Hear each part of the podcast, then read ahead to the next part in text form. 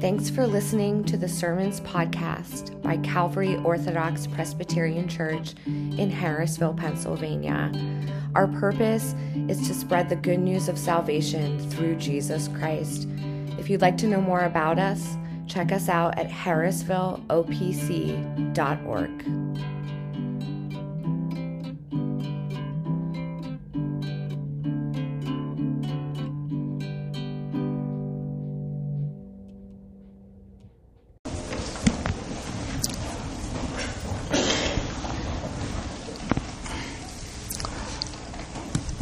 This morning I have uh,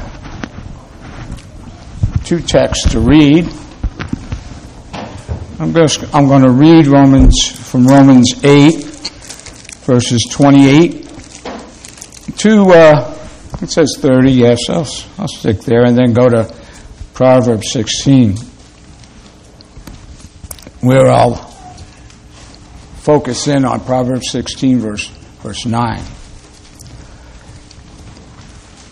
Uh, Timothy Keller uh, said of wisdom that wisdom is the ability to make wise choices and right choices or decisions. Uh, your choices and your decisions that you make can make or break your life. They can certainly cause a lot of uh, charm or a lot of aggravation. And of course, we know that, uh, as I pointed out before, when you uh, you decide what is right from what is wrong, you don't have to actually experience the wrong and the consequences of doing wrong or choosing wrong in order to know that something is wrong. God tells us in His Word what is right, right from what is wrong, and we should listen to that. And that's the better part of wisdom to know the difference between right, right and wrong without having to go through the hard experience of doing wrong and its consequence. The young people today that are going to be coming up here in a little bit are making a wise choice, a very, very wise choice. And the reason why I say that is because they are more bringing themselves in alignment with uh, God based on the teaching of the Scriptures. For example, in Romans chapter 8, you can uh, listen to that now from Romans chapter 8, verses 28 to 30. Where of the apostle writes, a fami- it's a familiar word to many of us, and we know that all things work together for good to them that love God, to them who are the called according to his purpose, for whom he did foreknow, he also did predestinate to be conformed to the image of his Son that he might be the firstborn among many brethren. Moreover, whom he did predestinate, them he called, whom he called, them he justified, and whom he justified, them he also glorified. And then going to uh, to Proverbs 16, verse 9. A man's heart devises his way, but the Lord directs his steps. Now, God has given all of us the ability to make good decisions and bad ones. Wise versus unwise choices. And the extended version of that is plans, right? We are able to make wise plans or foolish plans. And the difference between making choices and plans is uh, that choices are often made in the moment for the moment. Not always, but often. And to extend that into the future, we make plans. And so plans are oftentimes with an eye to the future. It might only be plans for a day or a week or a month. It could be plans for a life. The problem with making a plan, devising a plan for our life, or making a choice between right and wrong, making a decision, the problem is that when we do such things, we oftentimes forget God.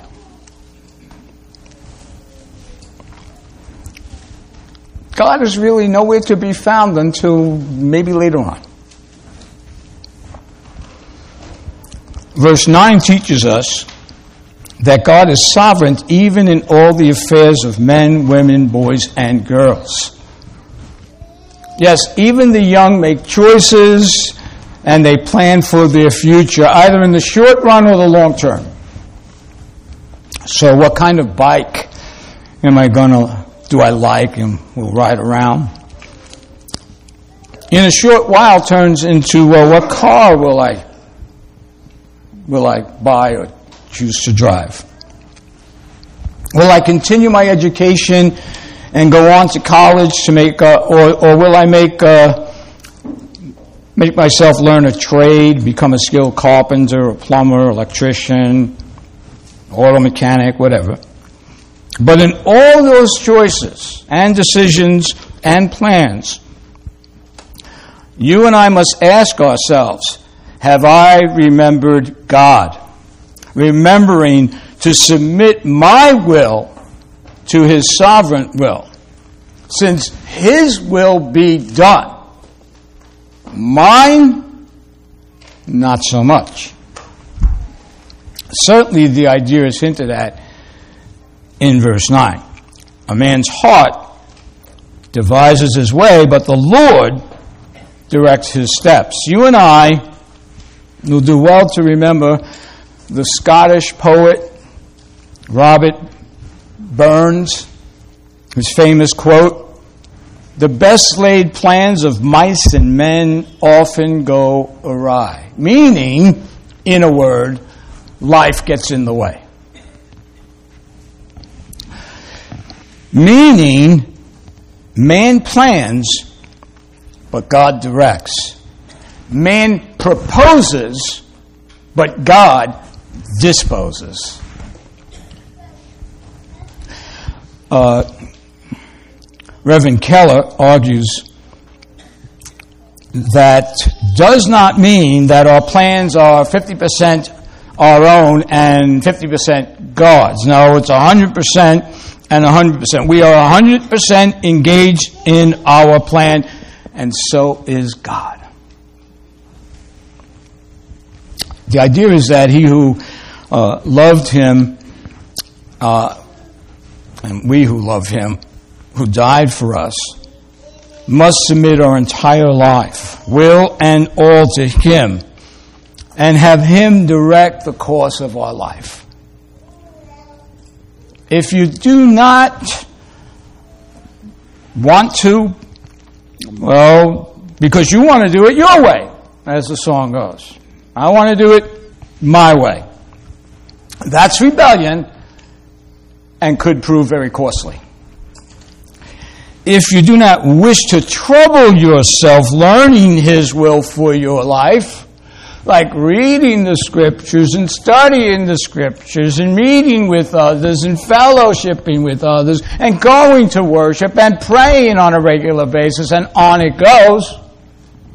Becoming a member, a communicant member in the Church of Jesus Christ and all that stuff. If you don't really care about all that, you may live a normal life with plenty of upset. The peace of God that passes human understanding will pass you by. Guaranteed, you will, it just pass you by. Kicking against the goad. Because God's plan is working, no matter what you think, no matter what you do, no matter what you decide. God's plan is working. And uh, it's, so it's kicking against the goad if you go against it. And that's not a very comfortable way to journey, for even a dumb animal knows that. How dumb are we to do it without God? Father, let this cup pass from me, nevertheless, not my will, but thy will be done. Father, have your will, my will. Have our wills in, in, in harmony. Is my will in harmony with God's will? Is what I'm doing and desiring to achieve in my life God's will? Is it in harmony with His will or not?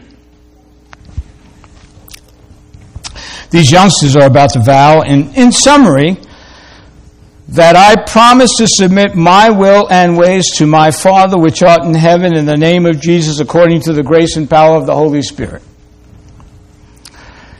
And then they will go forth to make their plans with the help of their parents and their teachers and so on, with the attitude that I am going to do the best I can to bring glory to my Father in heaven by this grace.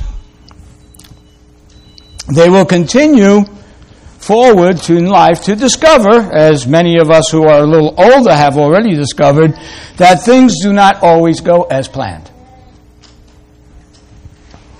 And that's okay, because I know that God is with me and His plan is working itself out through me and with me just fine.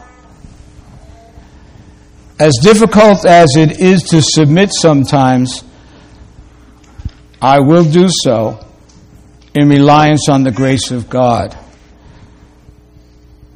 And that's a tall promise for these young people to make. Young people, yes, I'm speaking to you, but to all of us as well. I, want you to consider a story that is well known by most young people, and so, so the elderly as well.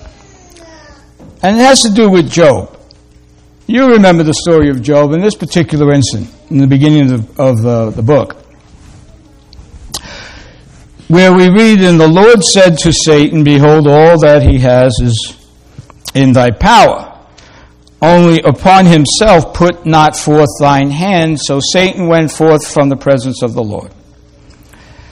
And there was a day when his sons and his daughters were eating and drinking wine in their elders, eldest brother's house. And there came a messenger unto Job and said, The oxen were plowing, the asses feeding beside them, and the Sabaeans fell upon them and took them away. Yea, they have slain the servants with the edge of the sword, and I only am escaped alone to tell thee. And while he was yet speaking, there came also another and said, the fire of God has fallen from heaven and has burned up the sheep and the servants and consumed them. And I only am escaped alone to tell thee. And while he was yet speaking, there came another and said, The Chaldeans made out three bands and fell upon the camels and have carried them away, yea, and slain the servants with the edge of the sword, and I only am escaped alone to tell thee. And while he was yet speaking, there came also another and said, Thy sons and thy daughters were eating and drinking wine in their elder, eldest brother's house, and behold, there came a great wind from the wilderness and smote the four corners of the house, and it fell upon the young men, and they are now dead. I only am escaped alone to tell thee. Then Job arose, rent his mantle, shaved his head, fell down upon the ground, and worshipped, and said, Naked came I out of my mother's womb, and naked shall I return thither the Lord. The Lord gave, the Lord has taken away. Blessed be the name of the Lord. And in all this, Job sinned not, nor charged God foolishly.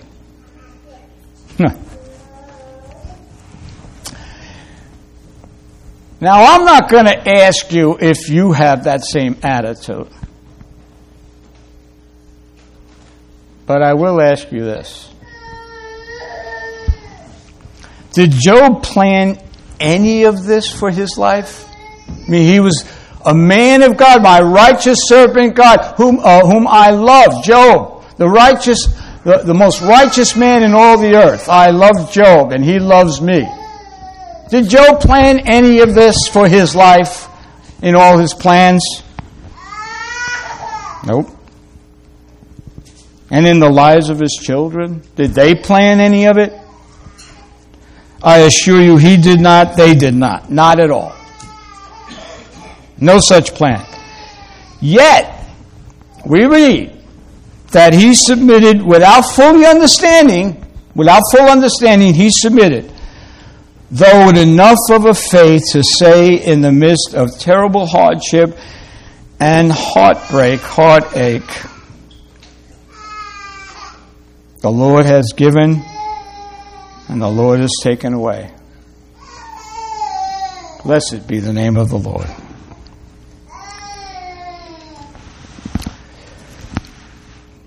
Our text, Proverbs 16, verse 9, also verse 3 says, Commit thy works unto the Lord, and thy thoughts shall be established.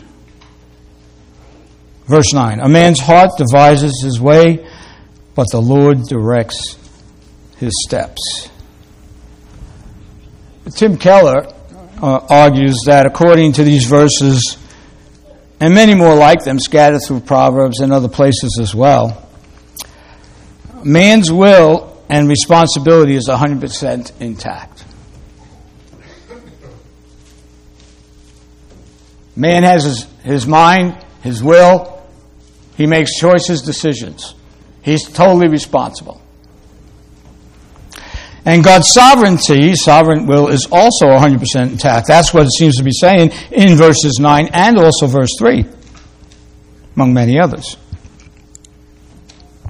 Seems to be a contradiction, right? Man is totally responsible for all that he desires, that he chooses, his plans and all that stuff. And God is totally in control. He's totally sovereign. Sounds like a contradiction, right? I think that uh, Reverend Keller goes a bit too far, though, in my humble opinion, saying man's will is absolutely free. And God's sovereign will is absolutely established. And it's true that God's will is absolutely established in the scriptures, and it's also true that man is absolutely responsible before God for all his choices and his decisions that he makes in his daily life apart from grace. Once you add grace to that, and my, the soul's eyes are open and all there's something going on there. But everyone else, makes decisions apart from grace and all that stuff, they're totally responsible for them.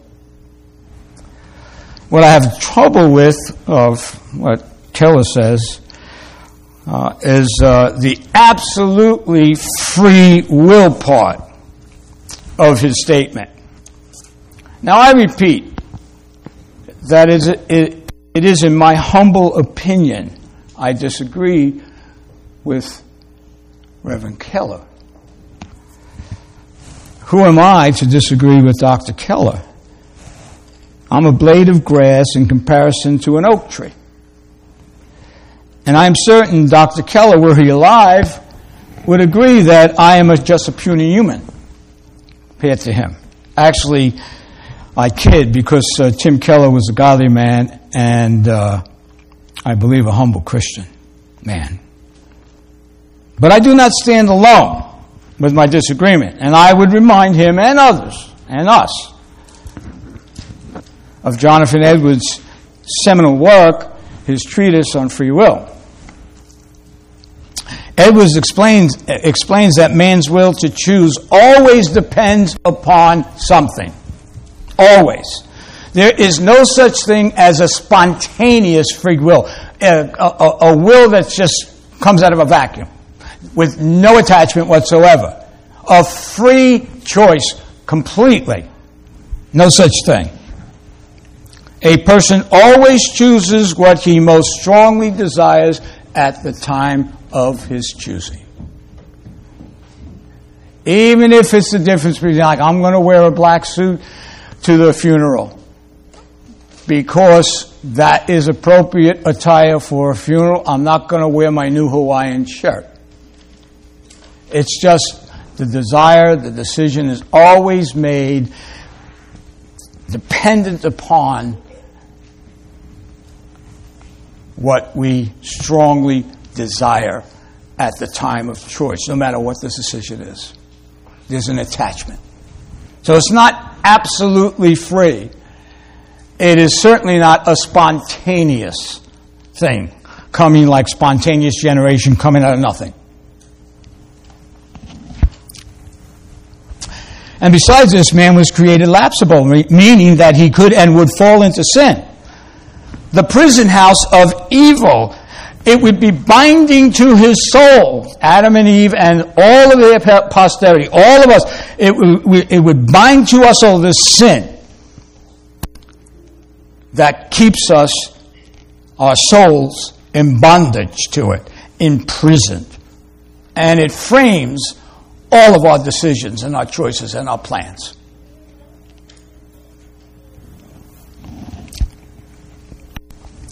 So then God would say, immediately after the, the fall, and not almost immediately after, but after the fall, and even after the flood, that the thoughts and imaginations of the heart of man are only evil continually from his birth. Only evil continually. That's what the Bible says.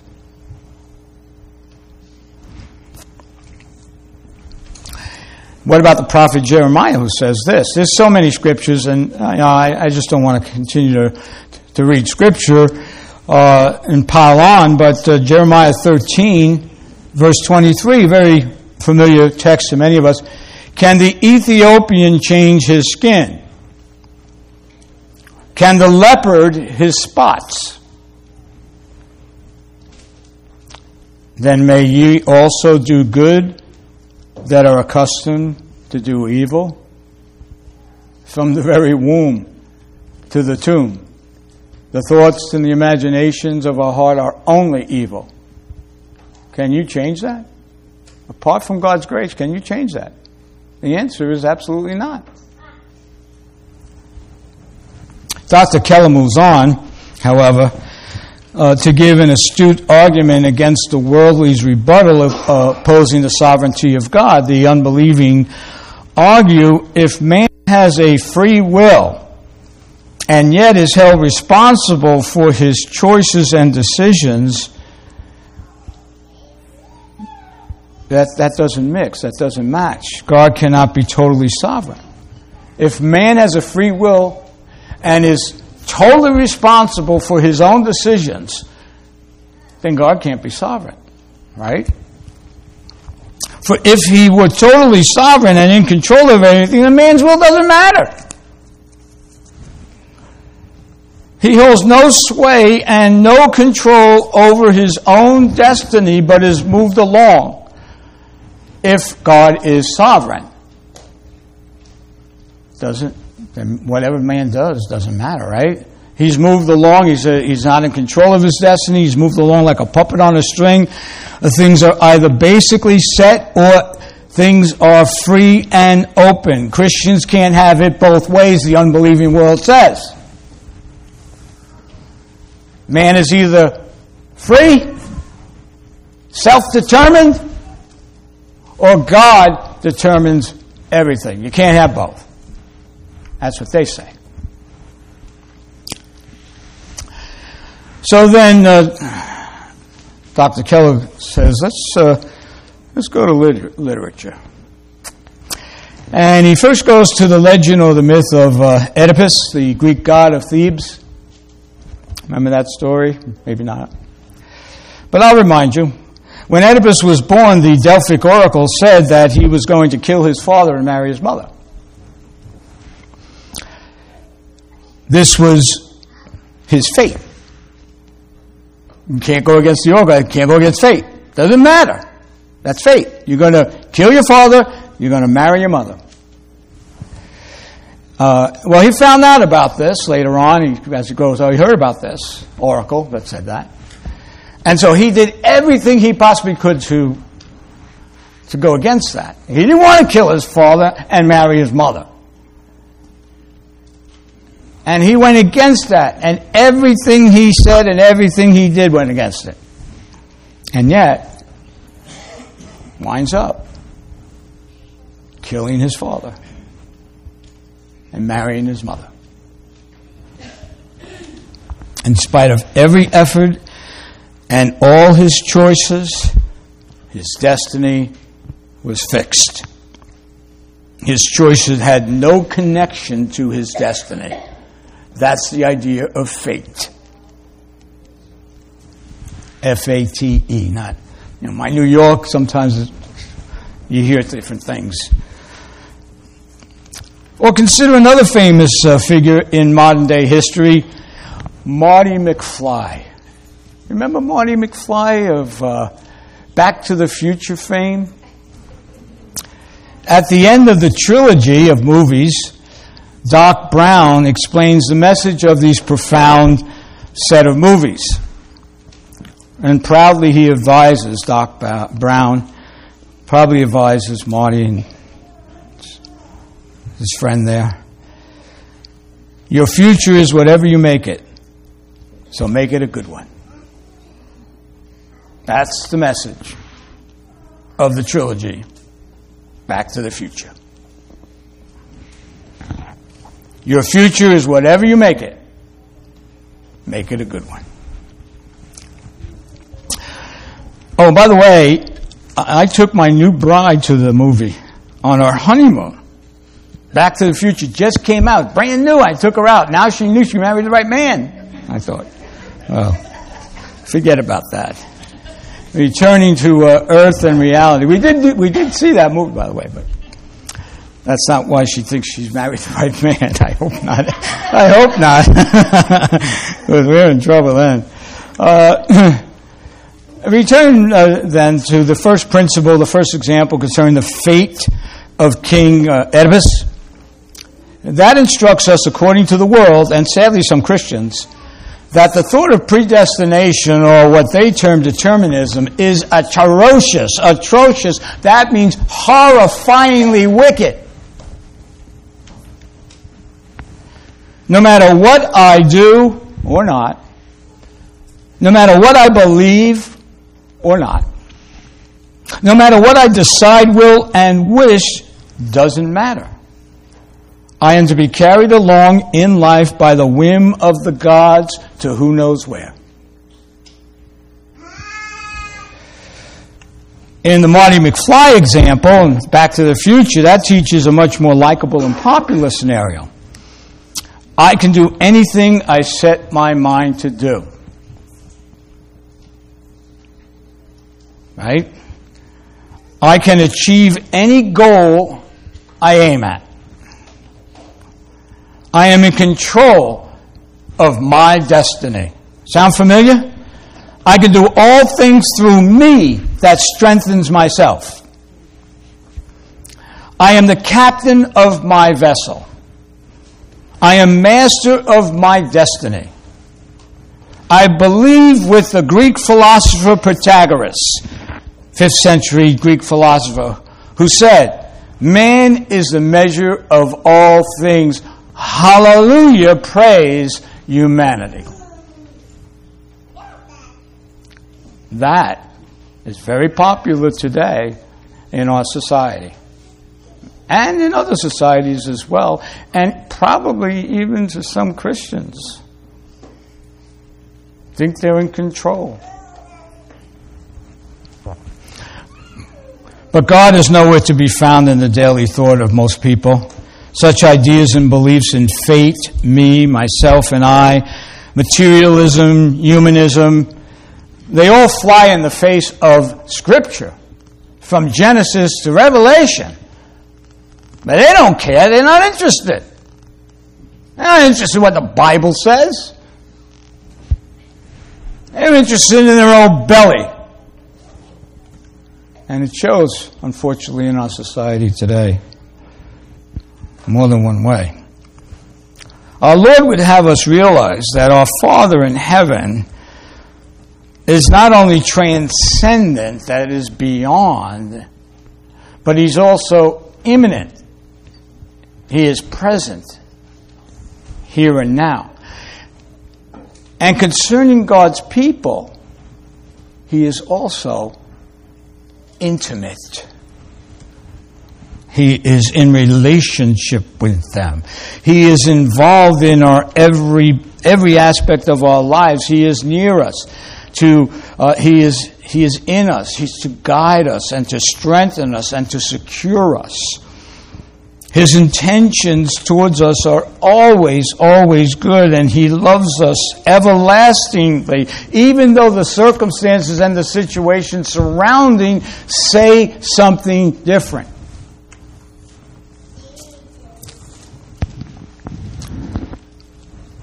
Now, believe this, young people. He is present now, especially where and when his people worship. He's here.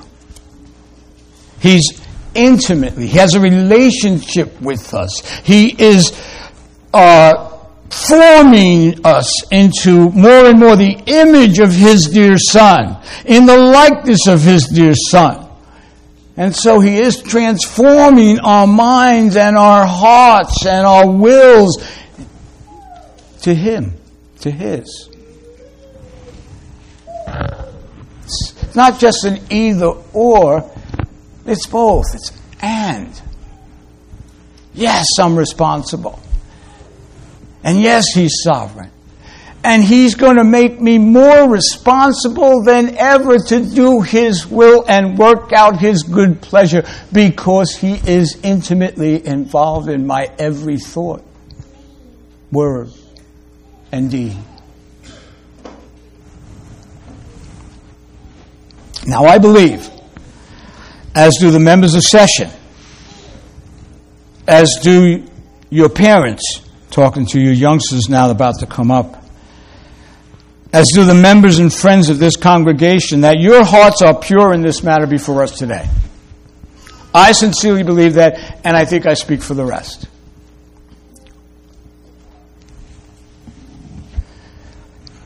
We believe with you that your intent that you intend to put Christ first in your life. Will you fail to do that sometimes? Yes, we all do. But we are together in this, iron sharpening an iron, as the proverb says. And God would have us know these, these scriptures to un- try to understand them better. In Proverbs that I read you, Proverbs chapter 16, verses 3 and 9, and Romans chapter 8, that God's working all things for the good of those who love Him and are called according to the purpose, not the good of those who do not. They're in trouble, but to us all things. The good things and the not so good things that happen to us in our lives and in the lives of the loved ones. It's all going to work out to good. Be patient. God has a plan, and His plan cannot fail. And it includes not only our salvation in a word, but our glorification. Be patient. But, young people, are you going to mess up you think you're going to mess up in your life? Yeah, you will. You will. Are you going to make bad choices and wrong decisions? Without a doubt. You're going to do that. Will some of your plans go awry? You can count on it. You don't, you don't control the future and you don't know it. You can count on it. Plans you make today will not necessarily pan out tomorrow. We all know that. I may fail, but God may not. I may fall short, come up wanting, but my Heavenly Father lacks in no good thing. His plan for me is heaven's glory, and He promises that I will lose not one of my own. Not one will be lost. So, let us align ourselves with Him every day through prayer. Let our every thought, word, and deed be beneath His control. And whether we eat or drink or decide and plan whatsoever we do, do it all to the glory of God in the name of Jesus Christ by the power and operation and work of the Holy Spirit. Consider your ways and do your best, seeking God's approval above all others. Trust Him first and last. Leave off worry knowing that the outcome of your life is set, not in stone. The, the, the outcome of your life, dear people, is set. Not in stone, though, but in God's heart. Commit yourself to the Lord. And by this, I do not mean make a deal with God. I've tried that and it has horrified my soul. God, I'll trust you if you bless me. My, oh my. My, oh my, that's terrible. That's terrible to do. Don't make deals with God. Don't make deals with Him. There are some scriptures that point about that, but uh, generally speaking, we don't make deals with God. I'll trust you, Lord, then give me a blessing. The Hebrew word, by the way, in verse 3 of Proverbs chapter 16, commit, it means to roll over upon, to place all your weight upon Him. That's what the word commit means, literally. To roll over on Him. Commit, put all your weight uh, upon Him. It is to say, Lord, I commit my thoughts, my deeds, my choices, my plans to you. Come what may. That's what I say. But a better way to say is, as John Newton said, Lord, I trust you. You know, I'm, I made a decision, I made a plan, and I trust you. Give me what you will, when you will, how you will just like Job.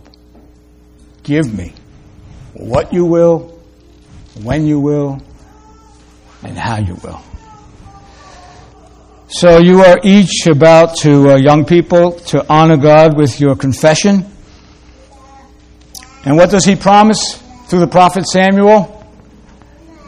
That he who honors me, I will honor.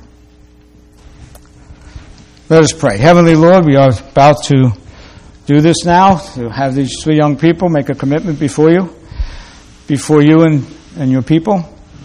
And we ask that you would bless them in this wonderful decision, a very good decision, a godly decision, yes. It is their own, but it is, if I may say so, Lord, inspired by you. It's certainly something according to your word that we should do. And so now lead us. In the remainder of this service, lead us in the way we should go. In Jesus' name, amen.